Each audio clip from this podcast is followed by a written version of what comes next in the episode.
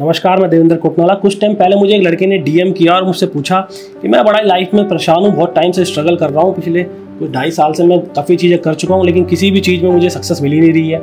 मैंने कोर्स भी किए तीन चार, लेकिन कहीं ठीक से जॉब नहीं मिलती।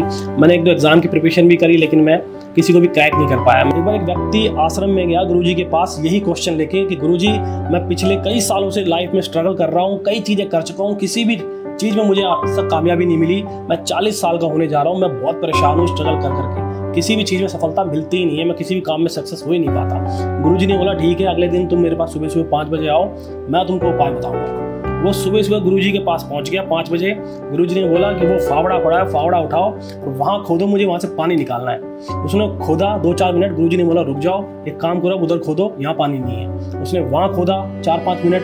वहाँ भी पानी नहीं निकला। गुरु जी ने रुक जाओ। एक काम करो यहाँ खोदो चार पाँच मिनट। उसने वहाँ भी खोदा और वो हो गया परेशान। उसने फावड़ा फेंका साइड में और गुरु के पास आया बड़े गुस्से में। और बोला, गुरुजी, ये क्या मज़ा आएगा सुबह सुबह बुला करके आप यहाँ से वहाँ गड्ढे खुदवा रहे हो, दस जगह। पानी कहीं निकल नहीं रहा। एक जगह खुदता तो शायद निकल जाता। गुरुजी ने बोला, मैं यही समझाने की कोशिश तेरे को कर रहा हूँ। भाई, यही तो गलती कर रहा है। यही तेरी गलती हो रही है। तू पिछले ढाई साल से अलग अलग चीज़ों के पीछे पड़ा हुआ है। यहाँ की प्रॉब्लम क्या है? हर बंदा फिल्मी स्टाइल में जी रहा है। जैसे एक मूवी के अंदर एक हीरो फुटबॉल टीम का कैप्टन भी वही है। डांसिंग में भी सबसे आगे वही है। सिंगिंग में भी सबसे आगे वही है। और स्कूल में कॉलेज में टॉप भी वही कर रहा है। रियल लाइफ में और रियल लाइफ में यूज़ डिफरेंट होता है। इस दुनिया से बाहर आ जाओ। हर कोई अपने आप को कूल दिखाना चाहता है कि मैं बड़ा कूल हूँ मल्टीटास्किंग कर लेता हूँ, मैं ये भी कर लेता हूँ। किसी ने भी कोई काम बताया तो हाँ मैं ये भी कर सकता हूँ, इस फ़ील्ड में भी चला जाऊँगा, उस फ़ील्ड में भी चला जाऊँगा। दूसरों को इम्प्रेस करने के चक्कर में अपने कई साल पहले ही बर्बाद कर चुके हो। किसी एक चीज़ के पीछे पड़ जाओ और फाड़ के रख दो। तुम्हारे जैसा बंदा उस फ़ील्ड के अंदर फिर होना नहीं चाहिए। फिर आज तुम मुझसे एक क्वेश्चन नहीं करोगे। हुसैन बोल्ट जो दुनिया का नंबर वन रेसर है ना, वो सिर्फ़ अपने पाँव से नहीं दौड़ता। क्योंकि पाँव से दूसरे लोग भी दौड़ते हैं, वो क्यों नहीं जीतते? वही क्यों जीतता है? क्योंकि वो दौड़ता है अपने जज्बातों से। वो दौड़ता है अपने दिल से। जिस दिन किसी काम को इस तरह से करोगे ना कि तुम्हारे आसपास कोई दूसरी चीज़ है ही नहीं उस काम के अलावा।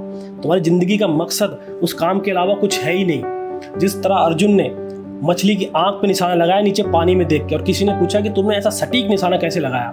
तो अर्जुन ने रिप्लाई किया कि जब मैं मछली की आँख में निशाना लगा रहा था ना तो मुझे उसकी आँख के अलावा कुछ नहीं दिखाई दिया।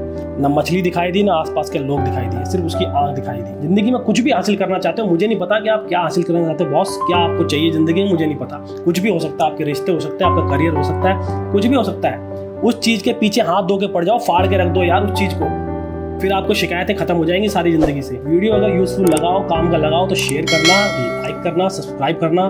कमेंट बॉक्स में बताना आपकी प्रॉब्लम्स क्या है, आप क्या है ज़िंदगी में जो हासिल नहीं कर पा रहे बॉस